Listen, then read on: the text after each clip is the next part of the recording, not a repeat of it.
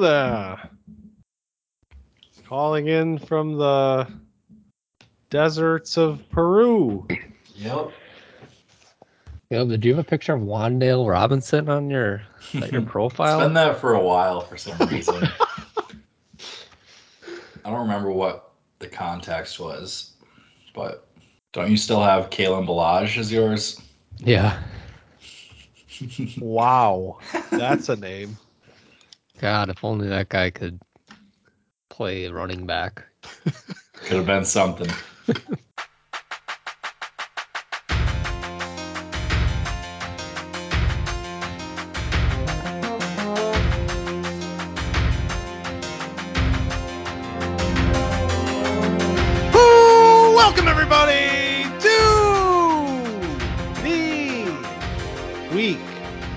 five twenty twenty-three web dot com podcast. Web is on fire. There's rioting. There's looting. Everybody is in chaos and disrepair. And it's only week five, everybody. So here we are. Yeah, we we are that scene from the from Hot Rod that we got our music from right yep. now. Very fitting.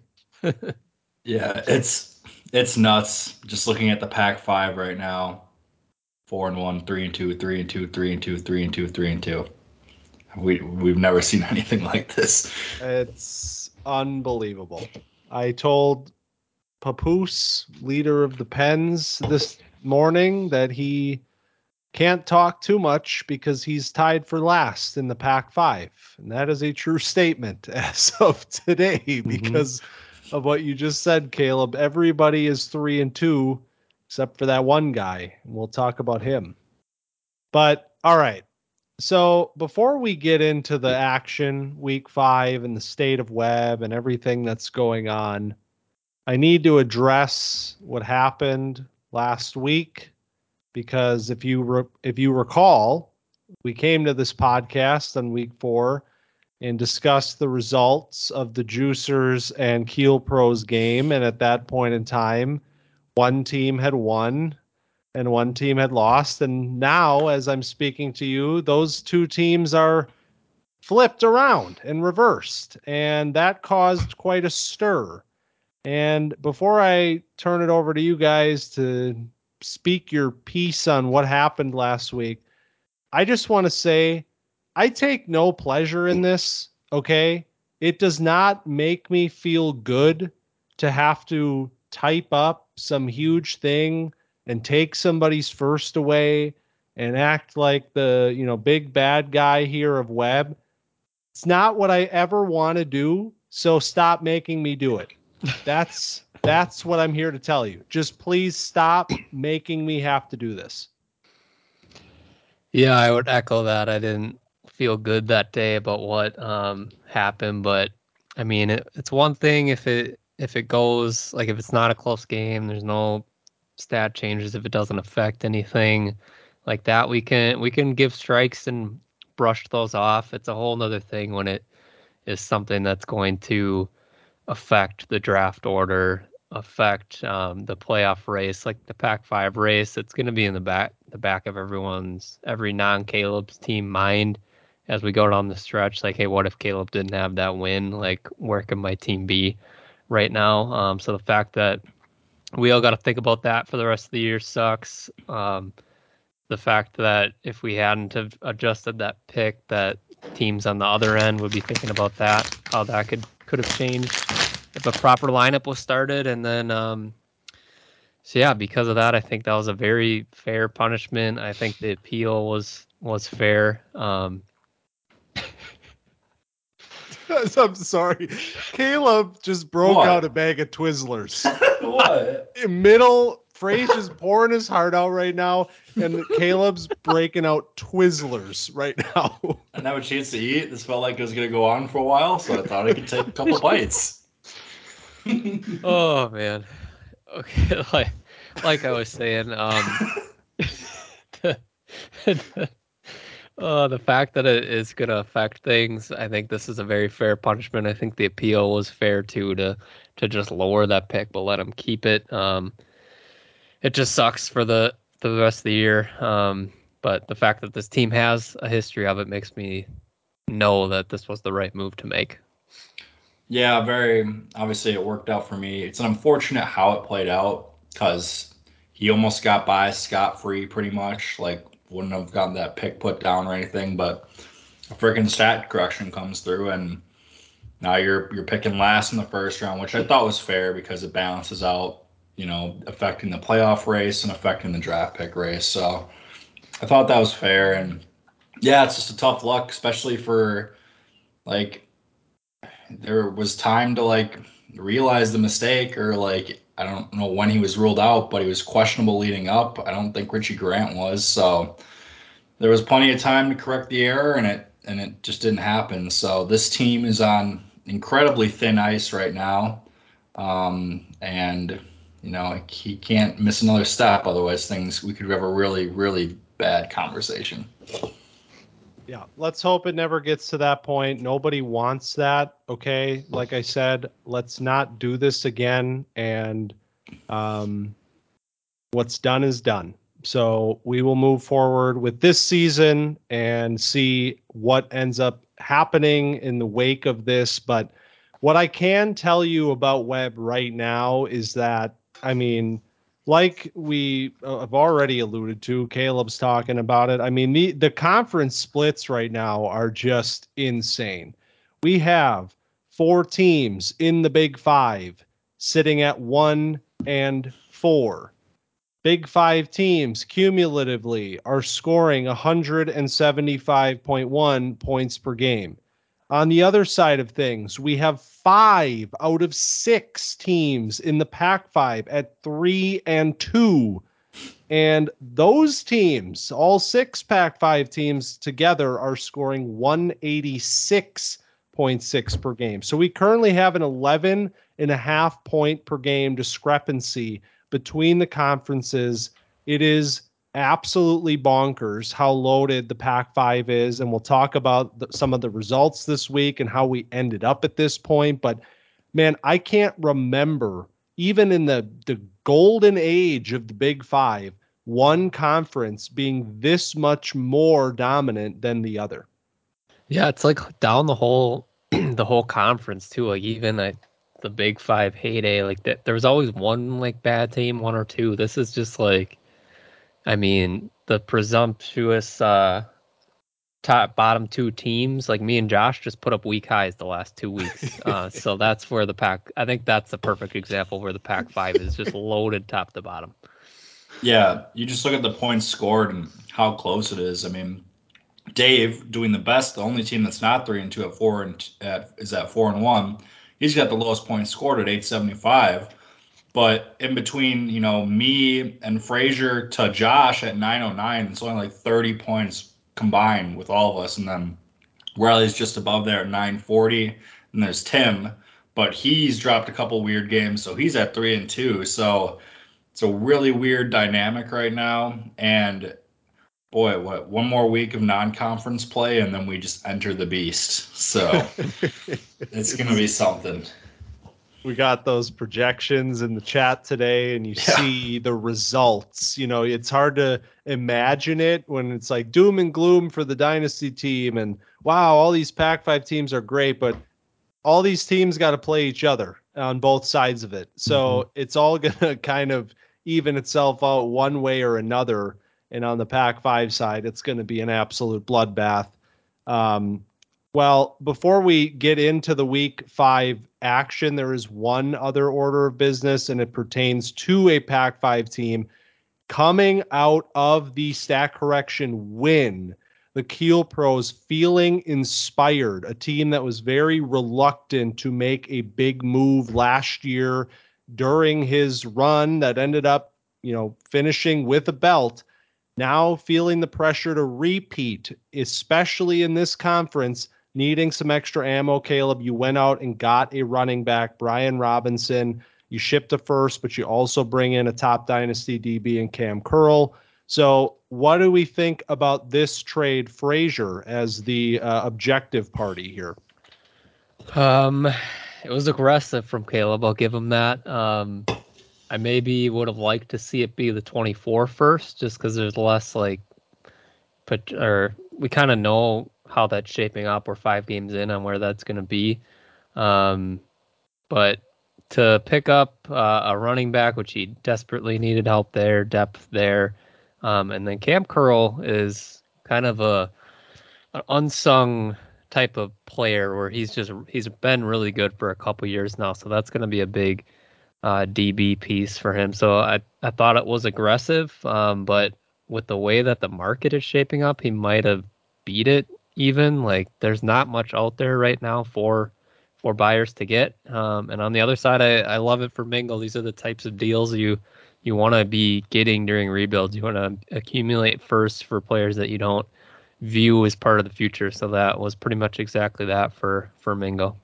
Yeah, it was, it was aggressive. Um, yeah. After getting the stat, I mean, I was already talking about Brian Robinson, I think before the stat correction. So it wasn't just that that got it going, because the running back game has been pitiful from me. And I was looking around the league, like what running backs can I trade for that maybe like would have a little bit of a longer shelf life, and there's like nothing. There's really nothing. The only one I could really bring up was Brian Robinson, because I knew Mingo was like I could maybe move him, and I'm like, it's pretty much the only guy where it's like I can trade for him, I can plug and play starter, and maybe he has another year or two in him. And so I felt like I had to make the move, because if I didn't now, there might be nothing left for the rest of the season. So didn't really work out this week with how that game unfolded against the Bears. But, um, yeah, it was a move I had to make. So I know it was, yeah, it, it was tough for Mingo too, it seemed like, because it wasn't necessarily not going to be a part of that team's future. Well, and that's that's the thing here. I think running back in Dynasty is in such a weird spot where there's two ways to look at this trade. There's one, on one hand, like Frazier said, this is a team, the moneymakers, entrenched in a rebuild, shelling out running back assets, accumulating more firsts. That all sounds great, and obviously I made the trade, so I like the trade for myself. But there is a scenario here where Dynasty, you look at the running back list right now, it is in a weird freaking spot, man. We are we are beyond the era of, you know, Henry, Chubb, Cook, Elliott.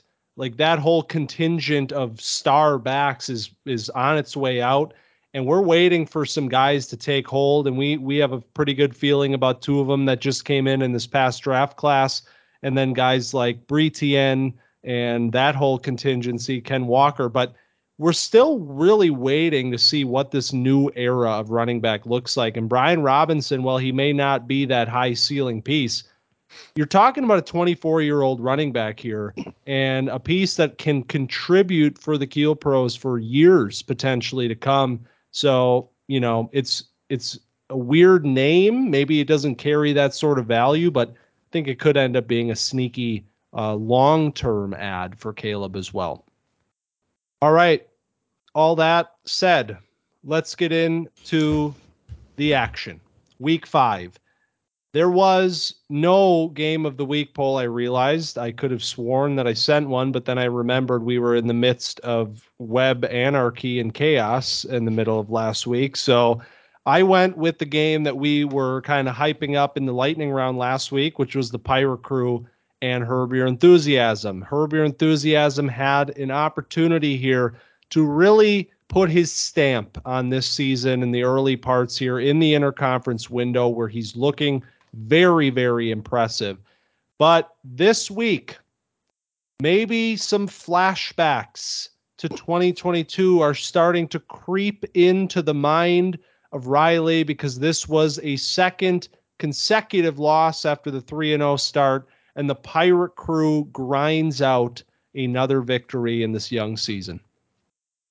Yeah, it's another another down week for Riley. Um, I think specifically the offense is starting to become a little bit of a concern. The defense is kind of carrying this team uh, right now. The the defensive offensive war plus splits. Defense five point six, offense I believe is negative right now. So a negative on the offense, negative point nine one. So that was a little bit surprising when I when I saw that, but he's definitely dealing with some injuries here too. This is another team that, hey, maybe maybe Caleb was right to be aggressive getting Brian Robinson, because this team's struggling at running back a little bit too now. I know Tim's been kind of poking his nose around at running back, so maybe Caleb beat the market there, because I think you're going to see a lot of those teams as we go through, but still time to to right the ship. He's not, I don't know who he's got this week, but if he can get into Pac five, four and two, get through some of these injuries, I think still in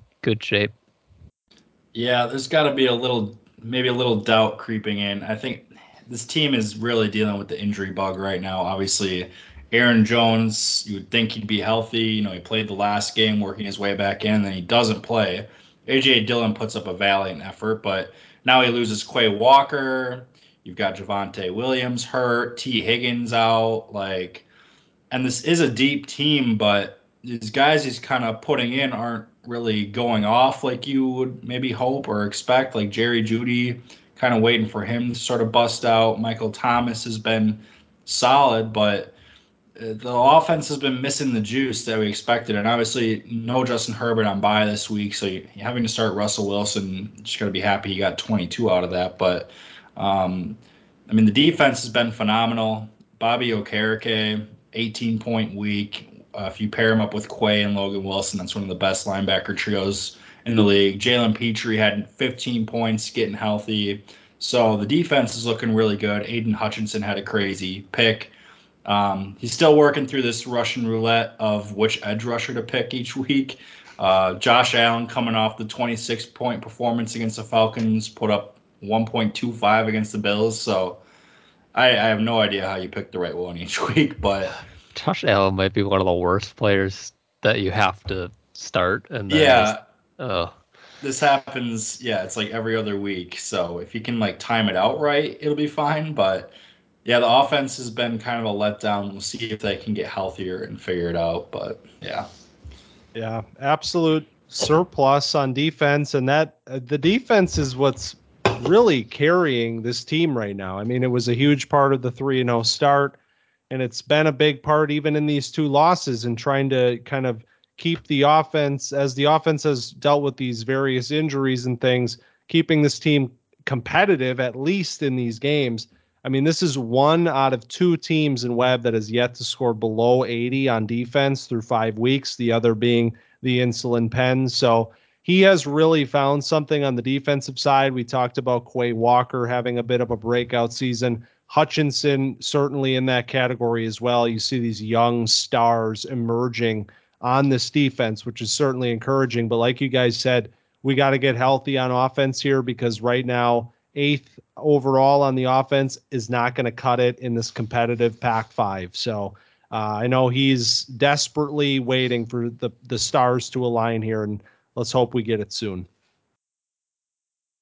On the other side of this game, the victor, the Pirate Crew, I mean, it was not necessarily his his best effort of the year, one eighty-eight here, but grinds it out, gets to four and one, despite some of the buys that he was dealing with. He was a little bit concerned about that. Obviously, some big names out of the lineup this week, but he finds a way, gets it done. Uh, and a big reason for that, guys, Sam Laporta. I'm talking about him again because I teased it in the chat, but are we ready to call this guy Dynasty tight end one yet? Uh, in a vacuum, I don't know, but I don't know if Dan would trade him for any other tight ends. So maybe. That's kind of what I was wondering. Like, if you offer Dan this tight end, does he say no? Mm-hmm. I think that list is getting very short. Yeah. It- It's it sucks that it hurts when we have to bring his name up each week. It's like ripping off a Band-Aid every time. It's like, can we just not have to talk about this? Because it just brings up bad memories. Yeah, I snagged him in the third round of the Money Web, and that's not enough for me to not hate bringing it up. So, what a great pick. Right? Oh, my God. Uh, also, in classic Pirate Crew fashion this week, we had a Nick Bonito pick him up, plug him in the lineup, and get two sacks and an eighteen-point game. So defense still running hot as well, even when it's the reserves coming in. Yeah, it's it's unreal what this team can do on the defense. It, I mean, Myles Garrett on bye and probably someone else that I'm not remembering, and just plug in, still gets eighty-nine points on the defense. But, I mean, that kind of goes back to what I said last week, where this defense is kind of covering up this offense a little bit right now, because this offense only put up one oh two last week, which, Dan, overall averaging one oh eight, still very good, but by By Dan's standards, that is very down right now. But luckily, he's made it through the Pac five slate, four and one.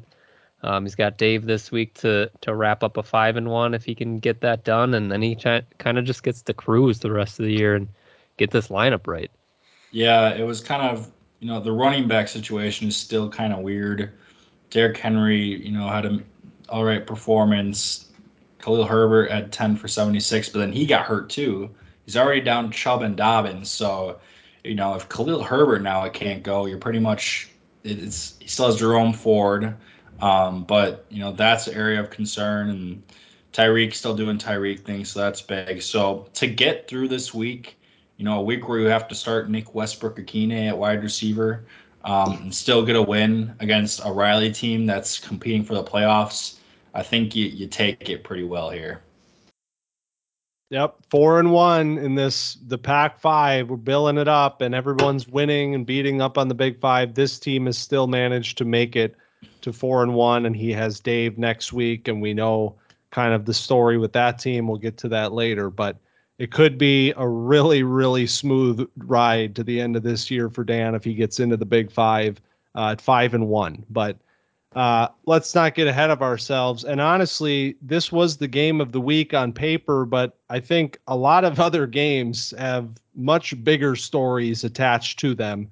Let's move on to the next game, arguably the biggest, you know, moment maybe of the year. I mean, w- just an absolutely insane game between David Wilson, Batman, and the Dynasty team. I mean, on both sides, the haymakers flying, the desperation from the Dynasty team to get this win with Bree Tien popping off and big performances up and down the lineup. But who seals the deal but Jamar Chase, back in the flesh, back in business, and Justin Fields on Thursday night? Those two players, Frage, combining for eighty-five points, Jesus, fueling the highest offensive performance of the entire season, uh, and you get a big win. Needed every bit of those forty-five too, um, or eighty-five. Um, but yeah, it was absolutely insane game. This was like the game that fully like brought me back into what competing in web is like, because I was just oh, an absolute mess of a man in the first half. Uh, last night, like if I would have, if, if we would have went into Monday night needing uh, ten points out of three players and not gotten it done, I probably would have had to sit out the podcast this week because I wouldn't have been able to talk about Webb. That's how, that's how much my heart was in this game. uh, but uh, the back and forth, I thought I had him, and then freaking Breece Hall comes all the way back, and then like right at the end of Sunday, it looked like I was going to have the edge still with my three guys left, and then I don't even know who it was, but all of a sudden he was up ten again, and it was like, oh, we got a little bit of work to do tomorrow. But absolutely unreal back and forth. Just nice to see. Last week I said I didn't know if this team could put it all together for a full one of these weeks, so immediately to see it and to not really get much out of the defense and just all on offense made me reassess what the peak of this team is uh, this year. So it was, it was great to see. Yeah, this is what we've been waiting for, what sort of you expected for this team coming into this season. It was a slow start, but finally guys are putting it together. It looks like Joe Burrow was a little bit healthier. Um, obviously wasn't in the starting lineup. Didn't need him because Justin Fields has completely flipped the script. Uh, an unbelievable reverse jinx for me uh, on Fields. Just made him God. Um, so that's good for you. Now your quarterback situation, where it went from being like really scary, like looking like one of the worst in the league at, through the first few weeks, is now uh, one to envy. So that's huge.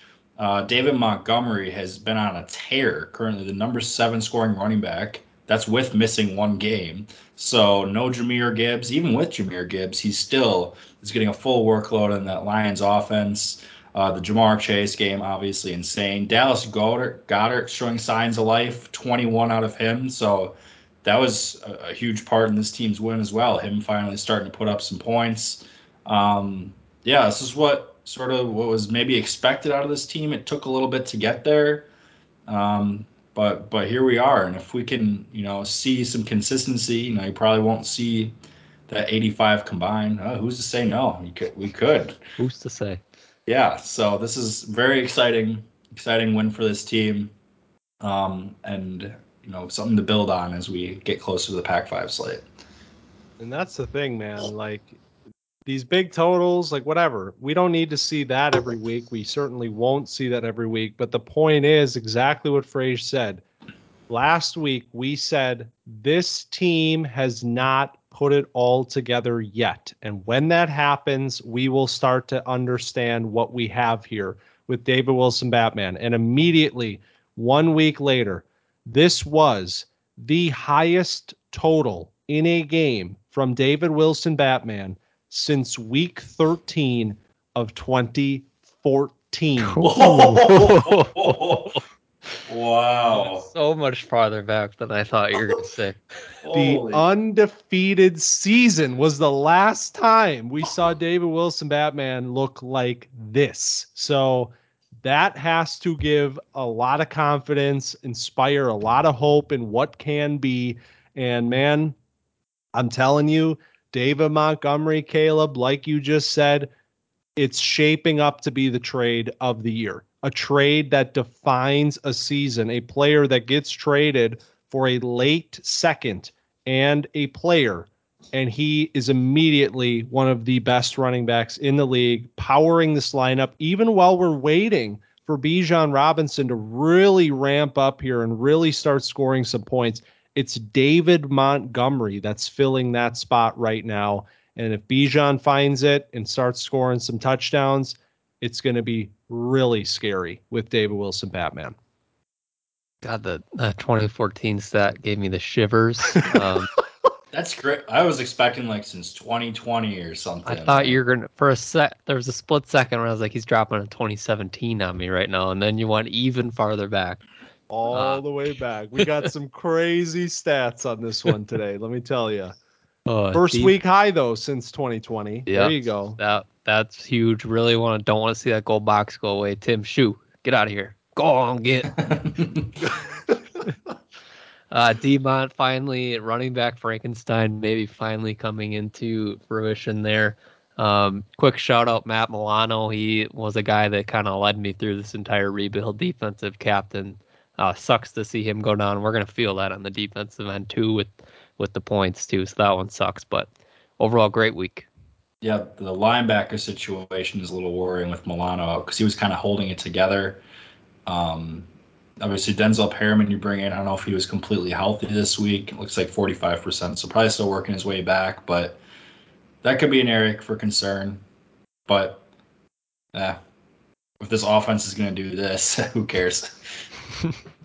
On the other side of this game, the excitement, the the joy from David Wilson Batman here, there's an equal reaction of despair and sadness for the Dynasty team. But again, let's not get too far ahead of ourselves. This is not the end of the season. It just is going to make things a little more challenging. He's not going to be able to miss a beat, really, in this Big Five schedule. But, I mean, it's not like this team is not performing. This is the number three scoring team. This is the number three war plus team in Webb right now. And he is one and four. All things considered, it sucks, but the team is exactly what he thought it was going to be, and he has this soft schedule ahead of him. He just needs to take advantage of it. Yeah, rough, rough week for Colin, um, just from a win-loss standpoint. Um, I can imagine like when when you have that end of it where you're hoping people don't score points and you get the slightest sense of belief that it just has to be a gut-wrenching loss on his end, but at the same time, I think the projections that came out today maybe hopefully lifted his sales a little bit. The fact that he has that easier schedule coming, it's just a reminder of that. He's only going to be not favored in one game, I think, down the stretch. Just his Dan matchup, only got one of those, so every other one of those is winnable.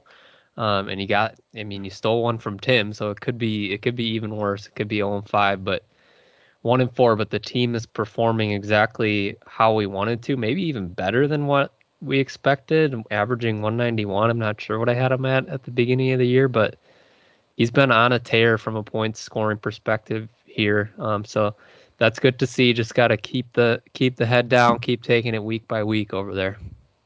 Yeah. I mean, first of all, this offensive performance was also great. Now I'm looking at it. At this, I wonder if this ranks in all-time offensive matchups, because Frazier scored one fifty-nine on offense and uh, Collins scored one forty-five. Th- so, those were the two highest offensive totals of the entire season thus yeah. far, and they were matched up against each other. Yeah, and a lot of it fueled by Bree Tien. I mean, this E T N thing, like, offseason was weird. Like, people were hyping up Tank Bigsby and stuff. Like, he's going to eat into the, the workload, and that hasn't happened. twenty-six for one thirty-six, two touchdowns, forty-eight yards receiving. Breece Hall, full workload, goes for a buck seventy-seven. So, Bree Tien is alive and well. Uh, Diggs doing his thing. Ridley. Uh, Puka Nacua sees eleven targets. So, even with Cooper Cupp there, he had more targets than the previous two weeks he had with the Rams. So, looks like that's a thing. It might it might officially be a thing. So that's huge. Um, the unfortunate one, this has to feel good for Frazier. The Jamar Chase, Devonta Smith uh, debate may have finally just been crushed. Um, forty-four to one is is a tough one to come back from. So it is tough Hi. to see that from, from that player in that game. I was feeling myself in a lot of ways, and not going to lie, that did cross my mind. Seriously, I knew, I figured it did. I mean, okay, here's the other part of this team right now. He makes these investments on defense. This defense is not awake right now. This offense is second in the league, and significantly second in the league. Like, he is one eighteen point four. That is five points behind the Insulin Pens and five points ahead of the boys, who are third. So he is, like, right there amongst, you know, like, elite offensive performances. If this defense ever figures it out, ever starts to perform up to the sum of its parts, it can get really, really scary with the dynasty team. But five weeks in, we still haven't really seen it come together. I don't know if there's moves to make here, because you have a lot of name value in the starting lineup, but it just, it hasn't gone the way that he expected. Ninth ranked right now on the defensive side of things, and it is very much limiting him, even for a team that is third in scoring. I mean, he could be, he could be higher than that if this defense figures it out. Yeah, I mean, he had guys on bye this week, like Jordan Brooks and Devin White, who've been good, but, you know, Jamal Adams comes back and then immediately gets hurt. So that was a trade deadline acquisition that hasn't really panned out yet. Jeremy Chim is basically ir- irrelevant, and I know he's going to do really well this week, but um, he, he has not been startable. Jack Campbell, who he took with that early second, hasn't been startable. So, you know, he brought in more names to fill up this defense, but a lot of those guys aren't even playing or can't even play. So it makes it tough. You know, he already invested in the defense. So can you just, are you going to keep going back to it? It's it's tough. It's very tough.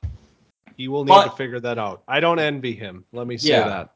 But he had, like you said, we has this big five schedule ahead of him, and the team right. is scoring like it is. I think you can just sort of, Uh, you know, try to avoid hitting the panic button, even though I know it's really hard right now. Um, he's got, boy, he got a matchup with the Rebels, who are feisty right now, too, next week. So just got to get through that game. Oh, then he's got Kelvin the week after that. Well, Man. maybe the best yeah, time to hit that Kelvin that is game. True. We'll that talk is about true. that. Actually, let's talk about that right now, because we're going to the Milkers and the Keel Pros. And Caleb, I am so sorry. Um, for those unaware, I, I texted Caleb at about five thirty p.m. on Sunday and said, "Oh no! Wow, the Keel Pros taking it to the Milkers. Nice job." Caleb said, "Yeah, I'm feeling pretty good, but he's got a lot of guys left." And I didn't look at my phone for like three hours after that. And I came back into the messages to Caleb being like, "Please delete, please delete." And then all caps, "Please delete," as George Kittle continued to score more and more touchdowns and steals one for the Milkers. Yeah, that one hurt. Um, I'll remember that one. I'll be, you know, when a NASCAR driver gets wrecked, like, and then he comes back and retaliates two years. I'll remember this when you're competitive. I'll remember it. Um, yeah, just very unfortunate. Had a lot of revenge games from Calvin, George Kittle, J-Ron Curse, Fred Warner. I mean, it was like Dak Prescott threw a pick, and it ended up in Fred Warner's hands. He got the interception, and then Michael Gallup got the solo tackle after it. It was like I couldn't catch one single break from that game. And then it just completely burned to the ground in whatever that disgusting Monday Night Football game was, with with Romeo Dobbs doing nothing, Jordan Love being bad, and then Jacobs sealing it with a touchdown. So ever since Mingo said those magic words, it basically just devolved into absolute misery. Um, so yeah, this one hurt, but you just gotta just gotta try and bounce back and respond. Oh man, that that's fucked up.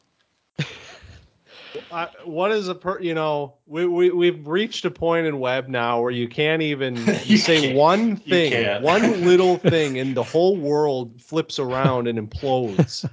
It is really crazy how that works. We, I've become very superstitious the more we play this yeah. game. I mean, that the the revenge games are like have become so like, yeah, that's going to happen. Like yep. guaranteed Kittle's going to have multiple touchdowns tonight. I, I should have bet that. Um, But yeah, Jesus. Uh, you know what? I'm going to pretend that you lost last week and won this week, and then we're just going to move on. That works. I like I can go. Good nice. Way to think about it. The Dak interceptions to to his defense or his defensive player, uh, those were pretty hilarious when that was happening. I was just like, yeah, a couple more of those. You just keep chipping away at that plus three, whatever you're getting. Yeah. Garbage. Oh man. Well, okay, but here's the deal.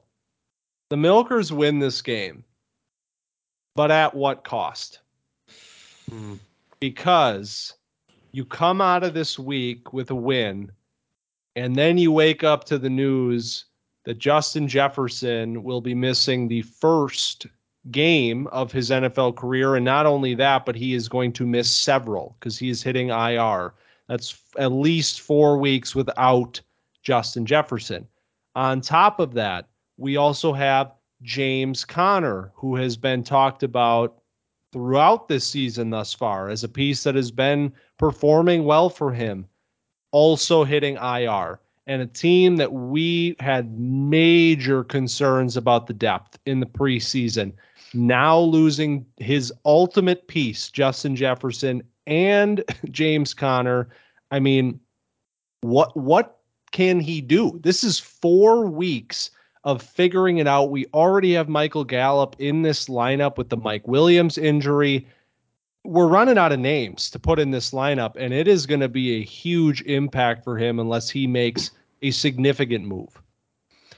Yeah, it's getting it's getting really tough. I mean, the Mike Williams and all these two, they're dropping like flies over here, and he's he's in a really tough spot with the wide receivers, and he doesn't have a lot of draft capital to make a big splash move. He can maybe piece it together um, type of moves, but I don't see a splash move out there just because there's not a lot of young pieces on the bench. Just the one, twenty-six first, I think he's still working with. Um, so it's getting tough. And yeah, Justin Jefferson, man, this has been a lineup mainstay since since draft day for for Calvin. This is going to be really weird. The other scary part, he's out four games. The Vikings are one and four. It's the soft tissue injury, that that's the kind of thing that would worry me, that he might just get shut down type of type of injury, and you might not have him for the rest of the year. So that would be in the back of my mind too. But it's tough. But maybe this defense keeps carrying this team, because I mean the offense only put up sixty-eight last week, and the defense did the rest. Um, so he's got a, I think a T J Watt bye next week, and then he's got him for the rest of the year, and he's just gonna have to hope that that can get him the rest of the way, and maybe piece together a couple um, minor trades to patch this wide receiver core together. Yeah, he's got the number five scoring defense, so he sort of has that going for him. But yeah, we talked about it. We really this team couldn't afford to get injuries, and now it's it's all it's all happening. So, you know, I don't know the good. I mean, he still has Ramondre Stevenson, but like he's had a really rough start. The Patriots are awful. J T gets back in the lineup, and Zach Moss is still just uh, going nuclear, which is crazy. So this running back room has the name value, but they haven't, you know, Jacob's starting to turn it on a little bit, but they haven't really been putting it together. And now you're just going to be starting receivers if you don't make a move that really have no business being in a lineup. So, and even that, even just like Dak, Dak, like Dak was bad. Like he scored three points this pack week, past week. He's currently the number twenty-one scoring quarterback in fantasy. Like he's had a pretty rough start to the season as well. So, if he doesn't have that quarterback play to try and help him out too, it's it's going to be tough. He's got a lot of things going against him right now. And, I mean, Jonathan Taylor comes back this week. We expect that that's going to ramp up. It's not going to be the Zach Moss show forever. They didn't pay him all that money to give Zach Moss the ball, but he's gonna he's running out of he, he's running out of options here in these other spots in the lineup, and the quarterback's certainly one of them. Wide receiver is going to be a huge problem, and yeah, it's gonna it's gonna depend on what he feels he needs to do with this soft big five that's incoming. Does he feel like he can wait this out for four or five weeks and see what happens, or You run a, you run the risk of the Pac five. Yeah, they're going to eat each other alive, but that doesn't mean we can't have three really good teams coming out of that conference getting three out of the five playoff spots. So we expect the dynasty team to bounce back. Suddenly now there's concerns about that that Milkers playoff spot that we thought was kind of locked in. So it's gonna it's a very tough time for him, even coming out of this week with a, and it ends up being a, an even bigger win than it seemed like at the time, getting this one against a good team in the Q Pros. Um, and on that side of things, Caleb, I mean, it, it it's amazing that I have to say that this is the Kiel Pros that is the lowest WAR plus team in the Pac five right now, because it's like, oh man, he's the worst in the Pac five. But wait a minute, this is a great team. So I don't know what any of that means. And I think you're just going to have to find out what kind of life this team has in it once you get into those those big-time heavyweight fights uh, in a couple weeks. Yeah, the, the hope was to get the win this week, be at four and one, and then I would have also, you know, taken Brian Robinson and Cam Curl from you to try and help my chances against you, getting the Pac five at five and one and starting to feel pretty good. So that's why this loss really hurt, because I, I really would have liked to have been in that position. But, you know, th- there's players doing good things. Josh Allen continues to be amazing. Gabe Davis just keeps scoring touchdowns, one hundred yards receiving, so he's earned his way into this lineup. You know, get Keenan back in the lineup. Him, Debo, Gabe feels pretty solid. Finally got some production out of the tight end spot with Logan Thomas, who's getting force-fed targets, so hopefully that's a, a sign of things to come. But the running backs let me down again. You know, Najee, fourteen for thirty-seven, was just bad. Brian Robinson, I mean, The, that game just did not go how I expected, how anyone expected. Like, the Bears defense had been awful. Felt like they were going to have a great game script, just pound the rock. And then the Bears became good overnight. And they didn't run the ball after, like, five or six minutes into the third quarter. So the good news is that he had, like, one hundred percent of the carries, but they only ran the ball, like, six times. So um, that was really... really took the wind out of my sails after making that move. But um, hopefully that he picks it up after that, you know, get some guys off bye. It is what it is. It hurts, but I still believe in the talent we got, and just got to pick ourselves back up after that one. Yeah, just got to keep the, the head moving forward. If you can beat Mingo, uh, four and two going into the Pac five slate with a loss to Parker, I think you would have took that going into the year. So um, just keep week by week. And that Brian Robinson performance, a little fluky, obviously. And let's remember, this team was averaging one oh one point seven on offense coming into this week. It's slightly above average. You put a better running back in that R B two spot, maybe R B one spot on this team, honestly, and suddenly, you know, you're talking about an offense that looks a little bit different than one that has put itself in this quote-unquote worst war plus position in the Pac five, and maybe makes things even more interesting uh, than we where we were a couple weeks ago. But let's move on to the team that is currently atop the Pac five, the insane, utterly chaotic Pac five, where all these teams are three and two, except for one. And it's the team that has dealt with his own fair share of adversity this year, Dirty Dave and the boys. Getting Cooper Cupp back into this lineup this week, huge lift, facing the Juicers, team that's oh and four. Let's get it done. Let's move to five and oh. And what happens? In classic twenty twenty-three web fashion, the Juicers come out and take it to the boys and sneak out what ends up being, uh, what we thought last week, their first victory of the year. oh and four topples four and oh, and here come the Juicers, baby.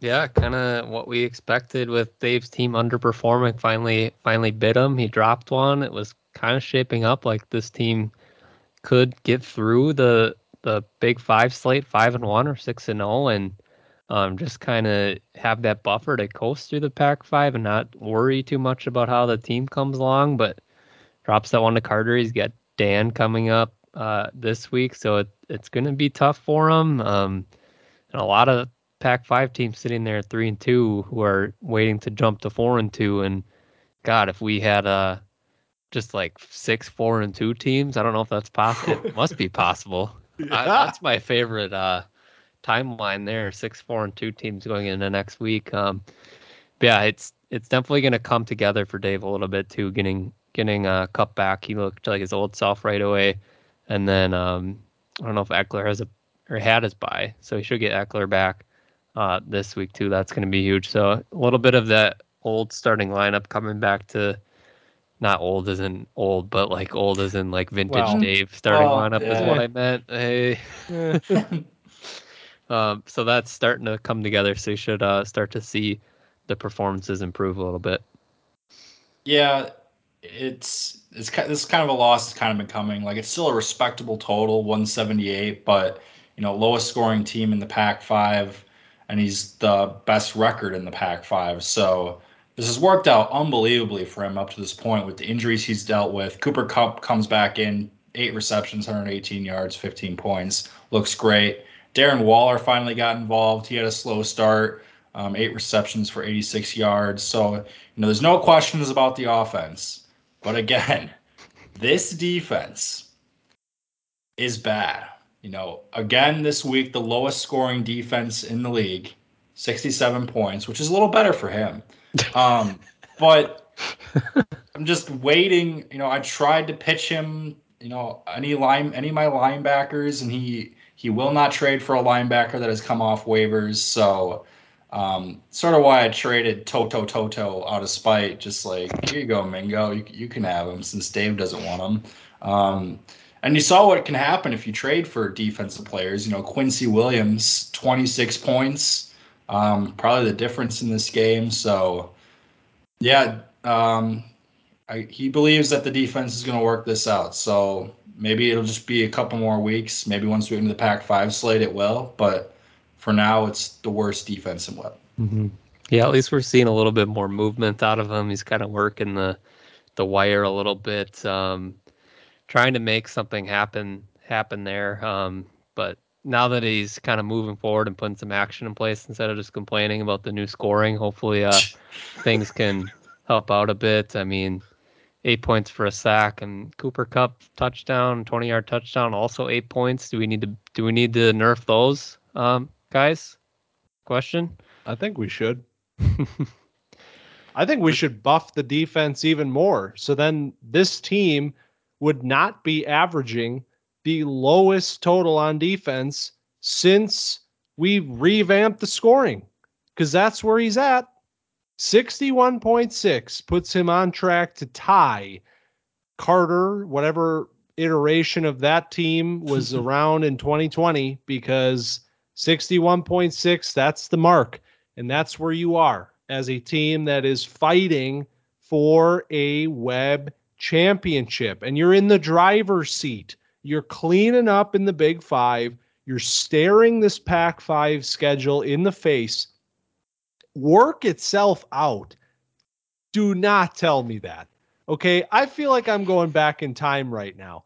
What happened in the days of let's get a wide receiver one on this team? Well, he finally figured that out. He's got a few of those now. But what the hell's happening now? The defense is literally, I, we're talking about fifteen to twenty points on a week-to-week basis that he is losing on the defensive side. Imagine what this team could be if he just made a few small investments into areas that are currently holding him back on this defense. I mean, I know, Caleb, you got offers out to him. I got offers out to him. I'm sure half the league is trying to feed this guy linebackers. He will not pull the trigger. We got Will Anderson in the starting lineup in the linebacker spot again this week, and another performance in the sixties, sixty-seven point two five. This team, the number two scoring offense in web. Let me get that clear for everybody. The No, the number three scoring web. Let me get that clear for myself. The number three scoring offense in web is currently the lowest scoring team in the Pac five because of this defense. Figure it out, Dirty Dave. I was just envisioning like Mingo as like the Dirty Dave C E O and Dave's the the G M coming in like we're we're gonna figure it out. And Mingo's like, figure it out. We're gonna figure it out. But yeah, um, my favorite part about the new defensive scoring is that these options are available. You can run these different strategies. You can start a D lineman in the I D P spot, and if it pays off, it can it can work for you. Um, so I like that it's diverse, but I like that he's thinking outside the box. But it would help if he had players that got sacks to do that. So currently, he doesn't have many of those. So, um, so yeah, that's it's kind of just where this team's at. One more thing, I'm just surprised. Okay, this is like great for like. Adam Thielen is the number ten scoring wide receiver in fantasy football right now. Like he's he's Bryce Young's favorite target. I just don't he, I don't understand why he wasn't in the lineup this week. I know Tank Dell, you know, was riding high for a few weeks, but that's also kind of the difference in this game. You got to assume uh, Thielen's probably the guy going forward, but I was I was shocked not to see him in the lineup with how good he's been um, this year. So. At least that adds like some depth to this team. You know, we criticize his depth, and I don't think we picked Adam Thielen as one of the guys to like help with that, but he's currently scoring as a wide receiver one. So that, that is a bright spot. Maybe, you know, maybe talk to a Calvin. If you are, if you're looking to deal a piece, that guy needs a receiver. Maybe you could uh, get a piece from him, try and figure something out, help this defense. Um, I know parting with Thielen would hurt for him, so that's probably not possible, but Um, at least there is a piece there that has kind of emerged for this team. Yeah. All the more reason, too, to maybe invest in that defense. I mean, you just had a old man Thielen pop out of nowhere and provide you some depth. Go fix the defense. Huh? You don't have to worry about the offense as much. I can't wait to hear the response to this on Packing a Lip this week. We're still waiting for episode one. Let's get that rolling. But Uh, what's funny about this is we're talking about Dave, obviously, this defense, and I said last week that this game could set a web record in the same fashion as potentially that game we talked about earlier between the Dynasty team and the and David Wilson Batman for offensive scoring. This could have been the worst defensive game of all time. However, Tim Tebow has this defense working on all cylinders right now, because we got an eighty-four point seven five out of the Juicers defense, and that was more than the difference on the defensive side of things to get the Juicers their first victory of the season. Yeah, D coordinator Tebow, he's been huge. Um, it, it goes to show where this team was at there. Like, he's working on all cylinders, and in the past three weeks, I think he's he's right about league average um, for the defense. But hey, that's really damn good from where he was at. So, I mean, fifty-seven forty-six first two weeks, seventy-eight sixty-six eighty-four. So this is a team getting that defense turned around. Offseason acquisition, Quincy Williams has been massive for this team. He is um, looking like either a lineup mainstay or possible trade bait to uh, to one of these teams that's struggling as um as this team progresses through the season. But um, gritty, gritty comeback win, huge to get it, given the circumstances of last week, just for the morale in the in the building. So uh, good for the Juicers. Yeah, they needed this one.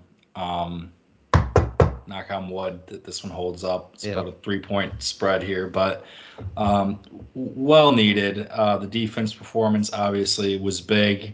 Um, I know he said he still needs to work on, you know, some of the lineup stuff. Jalen Carter was sitting there with eighteen points. Kayvon Thibodeau with nine points. So he, he said that, you know, could be addressed. But um, just to see this sort of output is really good. Um, offensive side, Goff had a really good game. The the normal guys really didn't – the offense didn't really do a whole lot. Like Garrett Wilson, Ayuk, eight, seven points. So, and James Cook, five carries for negative four yards, has kind of slowed down in the rushing department the past few weeks. So, um, still working through some stuff. The A K N injury really sucks, but luckily he's got Jonathan Taylor, I mean, Zach Moss um, on the bench with thirty-two points, thirty-two points that he could sub in. I can't believe how good Zach Moss looks. I've He's never looked anywhere close to this. He looks like a completely new player. I don't know what happened, but um, also doesn't really make sense why the Colts just decided now to pay J T when Zach Moss literally looks incredible. I love the – those are my favorite red zone plays when you, like, you see something happening and you're like, who the hell is that? And it's yeah. like a seven-year vet with a gross name. Like – that was Zach Moss this week. He had some juice out of nowhere. The zero running back crowd is loving this season. I got to tell you that. There's a lot of this going around right now. Zach Moss, a lot of other running backs, but uh, the Achans, that that does really suck for this team. I mean, another huge week from Achan, looking like a no doubt. You know, he's he's that guy. He's that dude. And now you lose him. You know, we hopefully this isn't a, you know, sign of things to come with this undersized player. Obviously, he's made, his talent has superseded the size thus far, but we got to stay healthy. So hopefully this is just a short term thing for him. Um, but yeah, uh, big win from the Juicers. Let's hope that this one holds up. Another game that was close, came down to the wire. This week was full of them. The Moneymakers and the Rebel Alliance. A game that, to be quite honest with you, I was already thinking about how to talk about on this podcast. What were the narratives? What were the talking points? Moneymakers shocked the world, beat the Rebels with no running backs at all. I mean, I won with Matt Breida and Devin Singletary in the lineups, uh, in the lineup. I might make some moves. And what the fuck happens? Max Crosby, the reigning defensive player of the year, and Jakobi Meyers, a Rebels legend, come out last night and shock the world, get the Rebels over the hump just barely. And for right now, it is another dramatic, close Monday night win for the Rebel Alliance. Yeah, it's unreal how gritty this team is. I mean, year after year, and this could be the grittiest one of all time. Uh, the defense is just carrying this team uh, right now. It's just kind of vintage Josh. I mean, I guess only it's seventy-seven looking at the stats this week, but the fact that Crosby, that M V P, that defense came and got this team that, that win. I mean, this is one of the most frustrating teams to like have their first, because you go in with expectations of like, hey, Josh, this team doesn't look great on paper. He might struggle this year. And he just, he doesn't. He never does. Um, it's always just scrappy, scrapping something together. Um, overall, the advanced stats actually look pretty good. He's fifth in W A R plus. Um, so kind of looking legit as long as this defense can keep um, making up for this offense, unless the offense can come back around. But she's absolutely massive come from behind victory to snag a snag a game that he needed to win. Yeah, it was huge. Um, on the opposite end of a Monday night game for, for him is really nice. Uh, wasn't a huge showing, one seventy-two, but this is kind of the Rebels we expect. I think of him and Carter in the same tier where it's like, doesn't matter how well they're doing or anything, they're always going to find a way to scrap. And now this team looks good and is scrappy. So that that makes him a wild card. Even with the down Lamar week, we, you know, the receivers were dropping tons of passes and everything. But, um, you know, it was a solid week out of the offense. DeAndre Swift and Isaiah Pacheco was like, what are we looking at coming into the season with these running backs? There's some, you know, two very differing outcomes we could have seen. And right now, you know, Pacheco's R B thirteen and Swift is R B nine. So those guys have become irreplaceable in the lineup.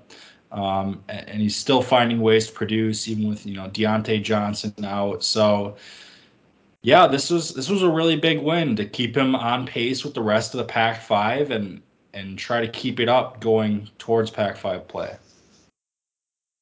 So something that really shocked me when I looked at the spreadsheet this week, the the Rebels, they're getting kind of carried by this defense right now. The offense has had its moments thus far this year, but the defense has been excellent. Number four scoring defense right now, ninety point five per game. And then I'm kind of looking and I'm like, wait, he's number four. Number five, okay, that's that's uh, the Milkers, eighty-nine. So he's pretty close. Okay, that's number five. Number six, seventy-seven point two. The discrepancy between five and six in defensive scoring is twelve points per game right now. The top half of the league, which the Rebels are a part of, are literally winning games on the strength of their defense. And the bottom six teams are losing games on the on the fault of their defense. I've never seen anything like this where the league is divided in two and there is a massive weekly discrepancy between defensive scoring. I've never seen this. Yeah, that's a huge gap, twelve points. I mean, that's tough for an offense to make up. I mean, that's a respectable offensive positional score, twelve points. So that's big a big advantage for these five teams. Yeah, and he hasn't really he didn't make any offseason moves or anything to really try to invigorate the defense or anything. It's pretty much just uh the Max Crosby trade was obviously huge, getting him, and then, you know, Daniil Hunter's had a really solid year as well. So uh finding ways to produce, and not just produce, like be really good on defense is is helping as this offense is still sort of going through some growing pains.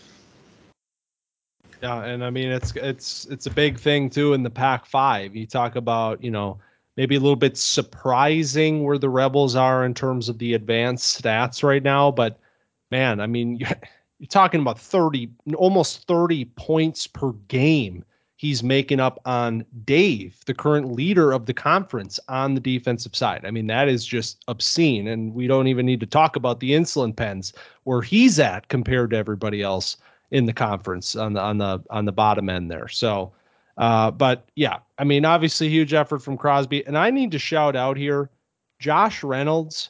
Okay, when I saw Josh Reynolds catch a catch a touchdown this week, I just knew he was in this lineup. Just knew it. This is such a Josh player. It's a, I mean, you can do the Twitter dive, Caleb. You got there's takes out there where he loved Jo- Josh Reynolds in the draft that year. He's He's got him here in twenty twenty-three. He's starting him in twenty twenty-three, and the guy is scoring fifteen points in his lineup. I mean, what a what a story, and what an embodiment of what this team is all about. Mm-hmm.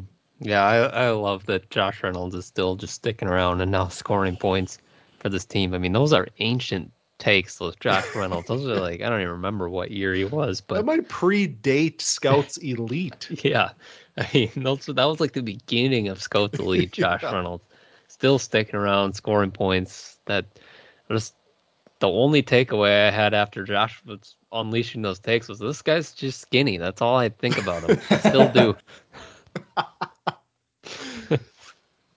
On the other side of this game, the Moneymakers, heartbreaking fashion here. I mean, I, I, there was a point in time, like I said, this Devin Singletary bullshit. So I want to get out ahead of this. I, I was afraid I was going to get called a tanker. I did get called a tanker anyway, but that was for an entirely different reason. We'll talk about Brock Purdy in a second, but the Pirine thing really fucked me because Javonte didn't get ruled out until two thirty, so I was forced into starting single carry. Devin making his Moneymakers debut, I get a goose egg, and I'm like, well, at least that didn't end up mattering uh, until it did, and then I lost by one point. So uh, that's pretty much the story of where the Moneymakers are at right now. You look at this running back room, and it is just not fun. He he's transcended the single carry name. Now he cannot even get the single carry. That is sad that we've gotten to the point where he's he's lost the nickname. Pour one out. Oh, but just a nice another sneaky week from the Moneymakers overall, despite uh despite the single carry and the Brock Purdy uh things bringing him down a little bit. I mean, George Pickens, I was a little skeptical on him after his rookie year, but he is looking legit um right now, so we'll see if that continues when Deontay is back. But right now he's making a, a lot of plays for this team, putting up a lot of points. And got Ernest Jones down there. This is a name I've had my eye on here the past few days uh with the Milano injury. Um just a, another guy producing a lot and consistently a lot. Um potential uh trade piece down there in the defense, uh keeping that afloat. But and Kyle Pitts, eleven targets. Can't talk about the Moneymakers without bringing that up. Yeah, that was... No, go ahead. Talk about Pitts. It's like heroin. It's like literally shooting heroin into my vein. It was every time they threw Kyle Pitts the ball, I was like, you got to be kidding. Oh, they're doing it again. Oh, my God, they're doing it again. Oh, my God, he's going to get one hundred yards in this game. Ends up at eighty-seven. I mean, all things considered, incredible week. And even more so because of what we talked about either uh, what was a couple weeks ago now, I think, Caleb, where it's pretty clear that this guy, Kyle Pitts, is not at full health right now. I mean, that was a very significant knee injury, and there is a lot of speculation right now as to the nature of that injury and if it was reported correctly. But the fact that he's on the field, not running at one hundred percent, and he's, you know, we still get to a game like this where there's a little bit of life here, certainly helps the morale in the Moneymaker parts, because this is obviously the big weekly story with this team right now. But yeah, I mean, the wide receivers overall looking pretty good this week. Pickens, like you said, for age, but London got a little involved down the stretch there in that game. And Addison, another touchdown this week, and now in line for bigger workload with Jefferson being out for a few weeks. So there's signs of life here. And, you know, Brock Purdy, he's he's the starter. He's he's my wow. starting quarterback. The seventh round mystery relevant waiver wire ad is officially starting over the the child, the promised son, the ninth overall pick, Trevor Lawrence. I mean, that is the epitome of fantasy football as far as I'm concerned, and it is just a real treat. I love the, the Brock Purdy saga. You got the denial where you're like, no, Trey Lance is better than him. It's it's he's going to get his job back, and I've come full circle too. I think I love him. I mean, it is crazy. Like, I was just looking at it. He has outscored Trevor Lawrence every week this season. So it may raise questions about some of this, the you know, this team trying to go for some a certain player. I would hope fucking, it gets fucking raise it, Caleb. Start the vote. We're not raising I mean, it. We're just saying it could be raised. Four, four straight, five straight weeks now. I'm telling you, it's over, okay? Okay. Purdy, check the lineup. He's in there. You got to you you gotta hope, right? You gotta hope that the savior, the captain of your team, can figure it out. And then I watch a game where he had some unbelievable throws against the Bills. They won that game. Some folks were even saying one of the best games of his career. And what do we have? seventeen fucking points and two more fumbles. I was looking up, is Trevor, how many quarterbacks have more fumbles than Trevor Lawrence since twenty twenty? And there's a lot more than I thought there were, because it seems like this guy fucking fumbles every single week. So I I almost uncorked some heinous takes about Trevor this week. I held back. They won the game, but for now, he's going to have to figure it out on the bench, because we're going Purdy all the way. Well, I can tell you who isn't the savior, and he's now off the roster. Mac Jones had a solid start to the year, twenty-nine points, kind of slowed down a little bit, fourteen and fifteen, then negative one point three. And just when you thought it couldn't get worse, negative three point six. I don't ever think I've seen two negative performances out of a player before. Off the roster, a very interesting history with him. I'm just looking at sleeper history. He was drafted three oh nine by Mingo, then traded to Tim. Reach.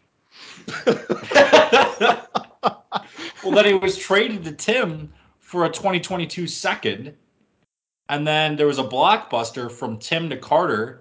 It was Kyler and a third from Mac Jones and two firsts.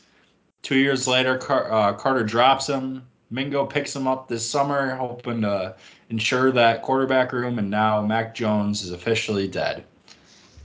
I mean, I I was going to drop him last week, and then I realized Trevor and Purdy have the same bye. Oh. And I was like, well, hopefully Ooh. I can get, you know, to that point. We'll start Mac, and then You can't it's, start him. It's already over. I mean, I can't even describe how bad this player is and what the fuck is going on with. I mean, can you explain to me what happens here when a player gets drafted in the middle of the first, looks fine as a rookie, like didn't look bad, looked good enough that I got a second for him. And now two years later, it's like the worst quarterback in the league. I just, I don't even understand. I was like expecting a renaissance from Mac Jones this year. I was like, oh, I'm picking him up. We're, we're in business here. Quarterback three. I, I've never seen anything like this, and he's awful. Yeah. I don't know if it's the, if it's coordinators getting more film and time to, to figure someone's weaknesses out or something like that. But my main takeaway from this is there's so many trades that Tim made in this middle of his resurgence that are just fucking horrible. So like, how good could this team have been?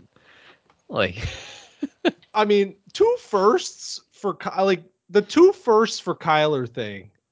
It's like, I can't even uh, like what is, I don't even know what quarterback prices are anymore. Like, I can't understand it, because that trade sets the market. And then we had the, there was the Dak two yeah, firsts, Dak was two firsts, then yeah. the Kyler two firsts, Burrow. What was that? Two firsts. Mm-hmm. So two firsts, two firsts, two firsts. Then everybody gets terrified by the Kyler thing. And now we're in this world where it's like, what are quarterbacks worth? And then Kirk Cousins goes for a second and a third. So then you kind of start to understand, okay, maybe a younger, good quarterback. That's like a single first. I don't know anymore. I have no idea. I want somebody to make a big quarterback trade so I know what quarterbacks are worth. Yeah, I don't know. The league, I think, settled out a little bit more with those trades. They got dispersed a little bit more, but yeah, like you said, I, I mean, I've been open to, I was open to trading Fields all off season and just got no interest at all. Um, so it's it's kind of a weird point, and I'm really interested to see what this draft this year where where Caleb goes in that, because I think that's going to be. Um, a point at which we we see how much Webb is going to value a potential young stud at the position. That's a really interesting point. I, we're we're like funneling into quarterback theory right now, but like it, when when Caleb gets drafted, if he has like two good games, is he immediately worth two firsts? And if that's the case, how do you not draft him in the top three? I've been shouting it from the rooftops. one oh two. I mean, look at Richardson. Look at exactly. his the value that he increased. Already. I mean, I don't know. We'll get there. We'll get there. But all right, we have one game left to talk about from week five. We will not forget about the insulin pens and the men of mystery. Um, God, I hate, I hate this part of the program. The insulin pens are still really good. Everybody, uh, back to a ten whib this week. Um, D J Moore, really good. Mm. Yeah, that one hurt a little bit. Um, no, no, good for him. Uh, I made my bet. It worked out for Tim this week. Um, so that's good. Tim, over two hundred all five weeks so far, or plus nine point nine six. I know he wants to beat uh, Dan's record that Dan snagged from him in week fourteen last year. So good start for that. Um, yeah, still good. And it's like, it's impressive like how filled out the lineup is, because you look at the running backs, six points, six point seven points, C D, six point nine. So the fact that he can just cover it up wherever from whoever every week and still score two hundred is uh, very impressive. Um, yeah. Yeah. Whole um, two thirty-two for Tim. The D J Moore performance was crazy. Um, Raheem Mostert might have more of a workload now with, with eight. H N out. Um, mm-hmm. Pollard's had kind of a you know slower few weeks. Kyron slows down. It, it just it doesn't really matter right now. I imagine. Well, interesting. Micah Parsons still, his nickname is Bum.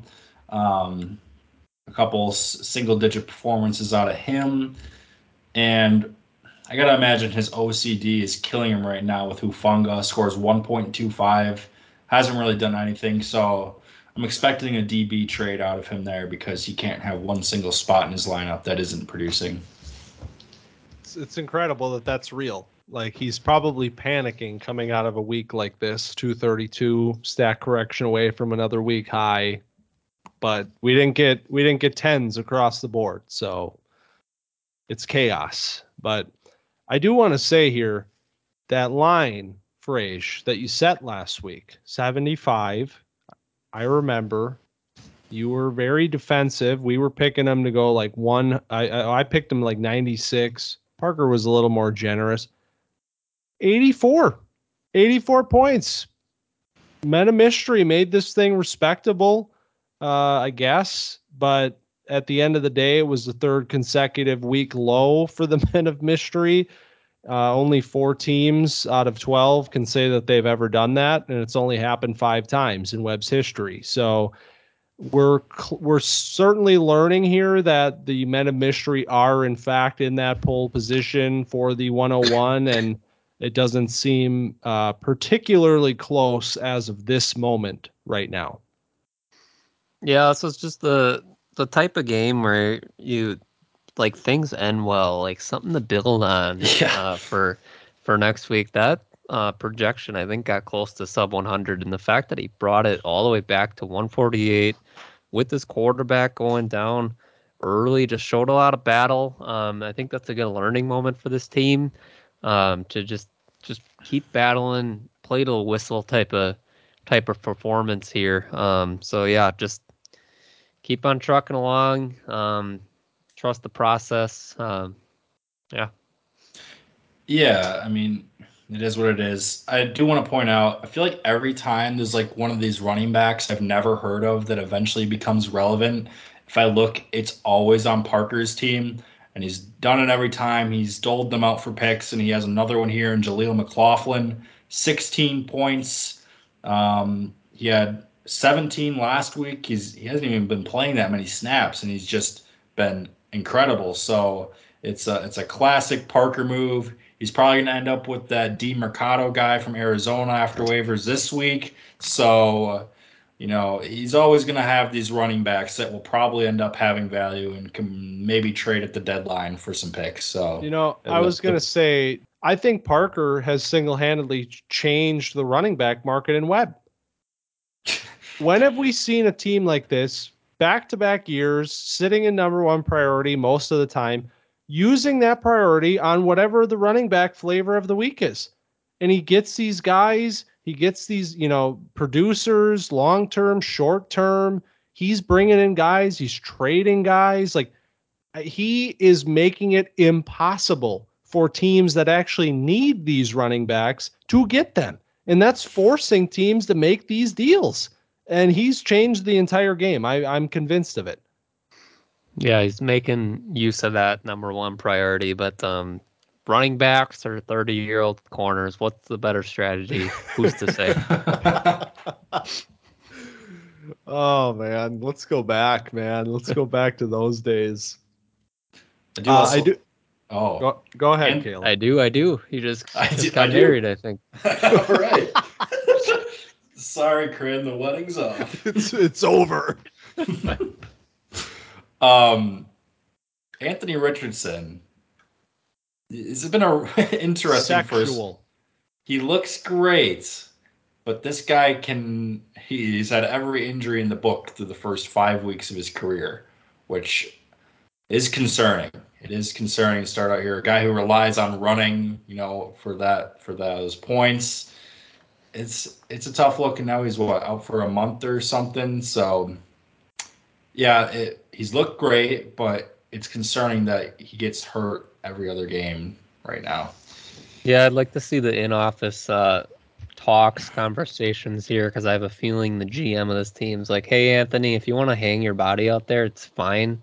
I mean, we got this." Uh, This Marvin Harrison Junior character, so it's not the worst if you miss a couple weeks type of conversations, I think. See, I thought you were like doing the Chris Greer thing, and you were like, or is that the, no, that's not the right name. Who's the, who's the Colts G M? Can't think of it. Ballard. Ballard, yep. Ballard. I thought you were doing the Ballard thing where you were like, oh, we got to get, you got to fucking get down, you son of a bitch.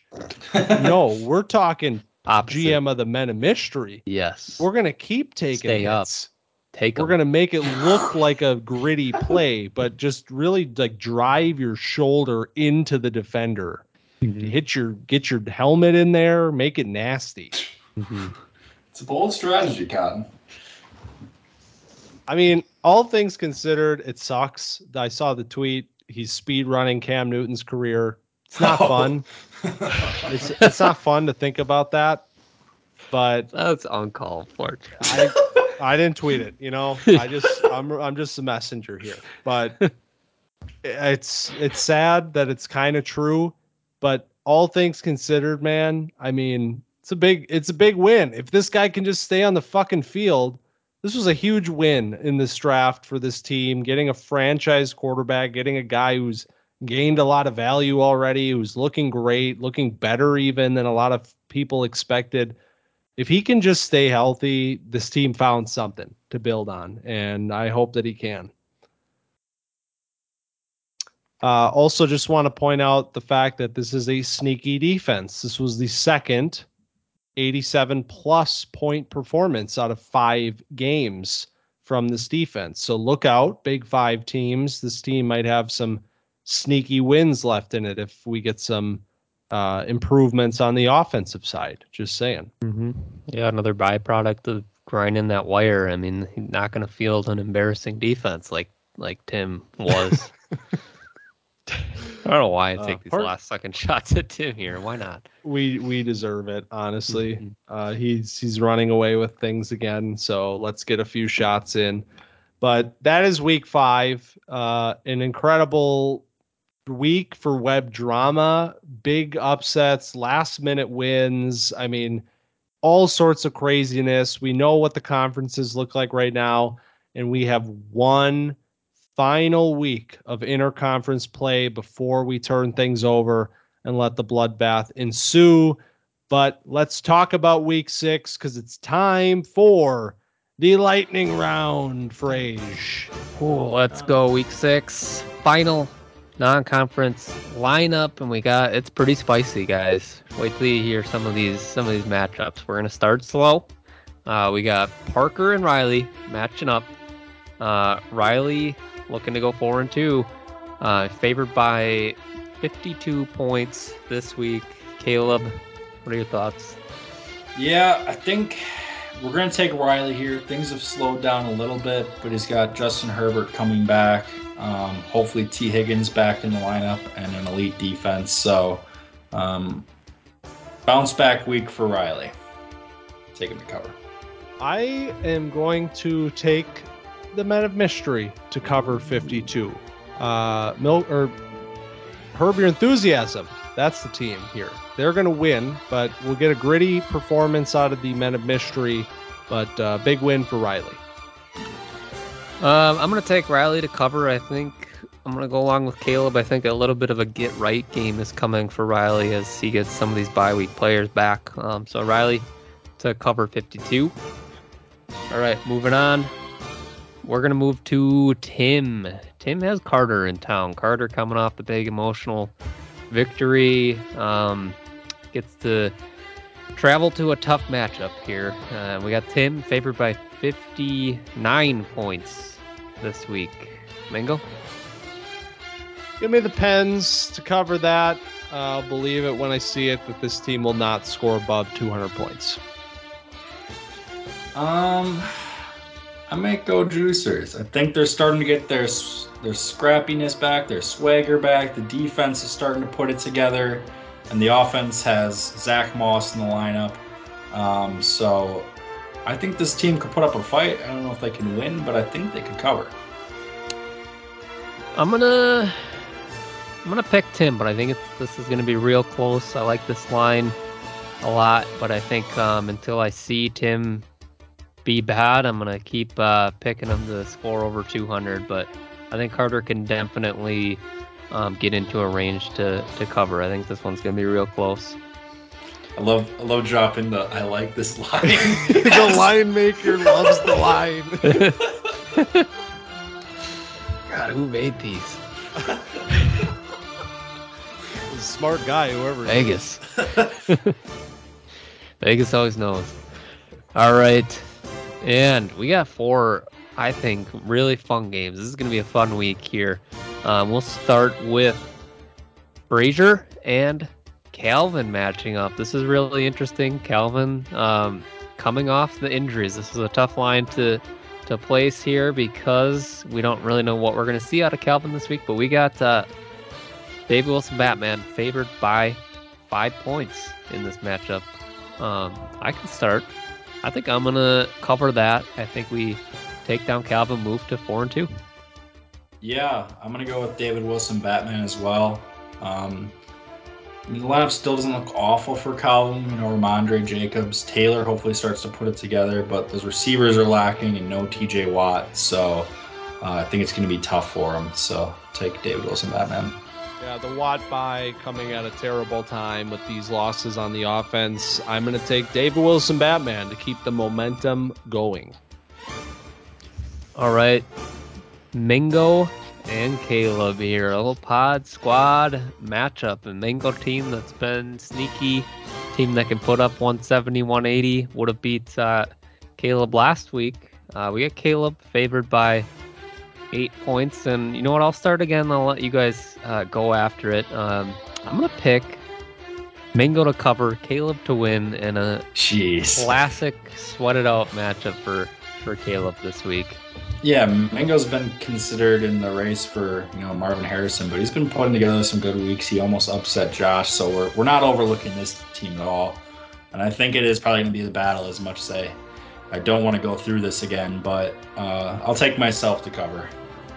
I have a little bit of insider info. If you haven't checked the lineup, we do have a George Pickens list thing going where the flex spot becomes pretty weird this week. But uh, I will take, you know what? Give me the Keel Pros to win this game, and I'm not doing any sort of jinxing. Mm-hmm. Yeah, slim pickings in the flex spot this week. Marvin Mims breakout game, Caleb. Watch out. God damn it. Oh, Thursday's going to suck. Oh, I love Webb this year. There's so many of these grinded out weeks that people are just going through the ringer on. All right, two more games left. We got Josh and Colin. Big matchup here um, with two teams. Josh performing above expectations and Colin proving that expectations of him arriving were well earned. And we get Colin favored by eight points and possibly a must-win game for Colin. Mingo, what do you think?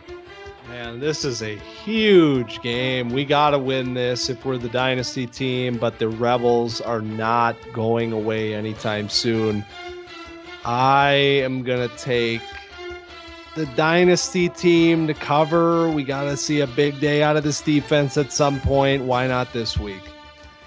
Yeah, this is a huge game for Collins, sitting at one and four. We know he has the easier slate coming up, but it's much harder.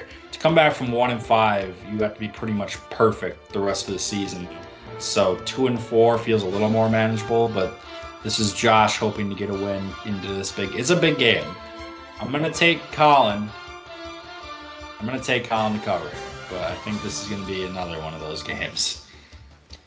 All right, I'm going to take uh, Colin to cover too, but I, again, I think this is going to be body blows back and forth in the projections type of type of matchup, but I, I'm saying it every week. I think Josh is going to fall off a little bit eventually. It hasn't happened yet. Um, all right, one last matchup, a true classic interconference uh, game here. We got Dan versus Dave.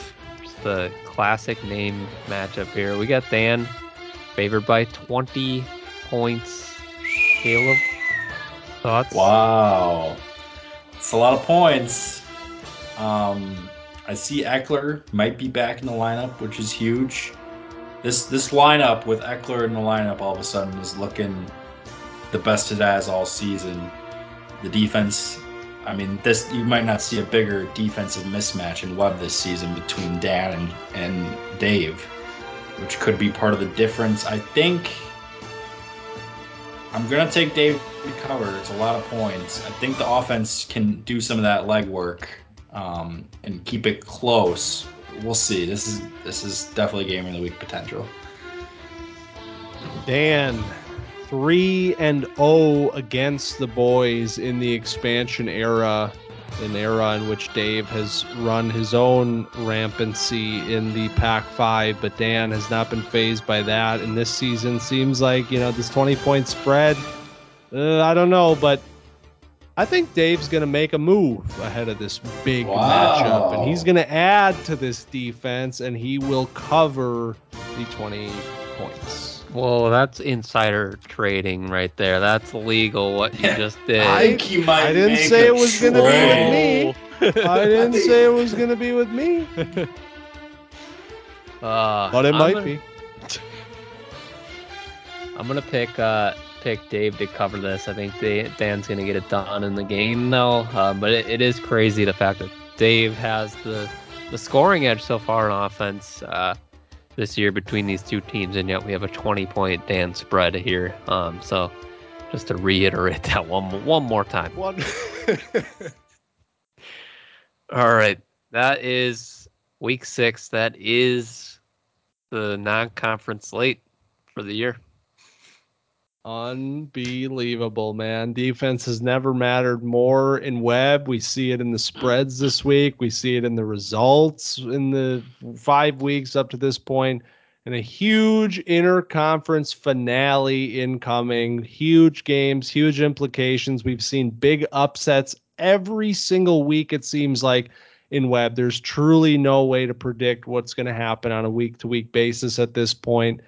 And a lot is riding on this one as teams stare their respective conferences in the face. Big Five teams licking their lips trying to get into the conference slate, and Pac five teams trying to build as much of a buffer as they possibly can before they get into eight weeks of hell. So it's going to be a great time, week six. Can't wait to do it. But unfortunately, guys, I'm not going to be here for it. You, this is officially the moment where I'm turning it over for two weeks. You guys can handle this. I'm going on vacation.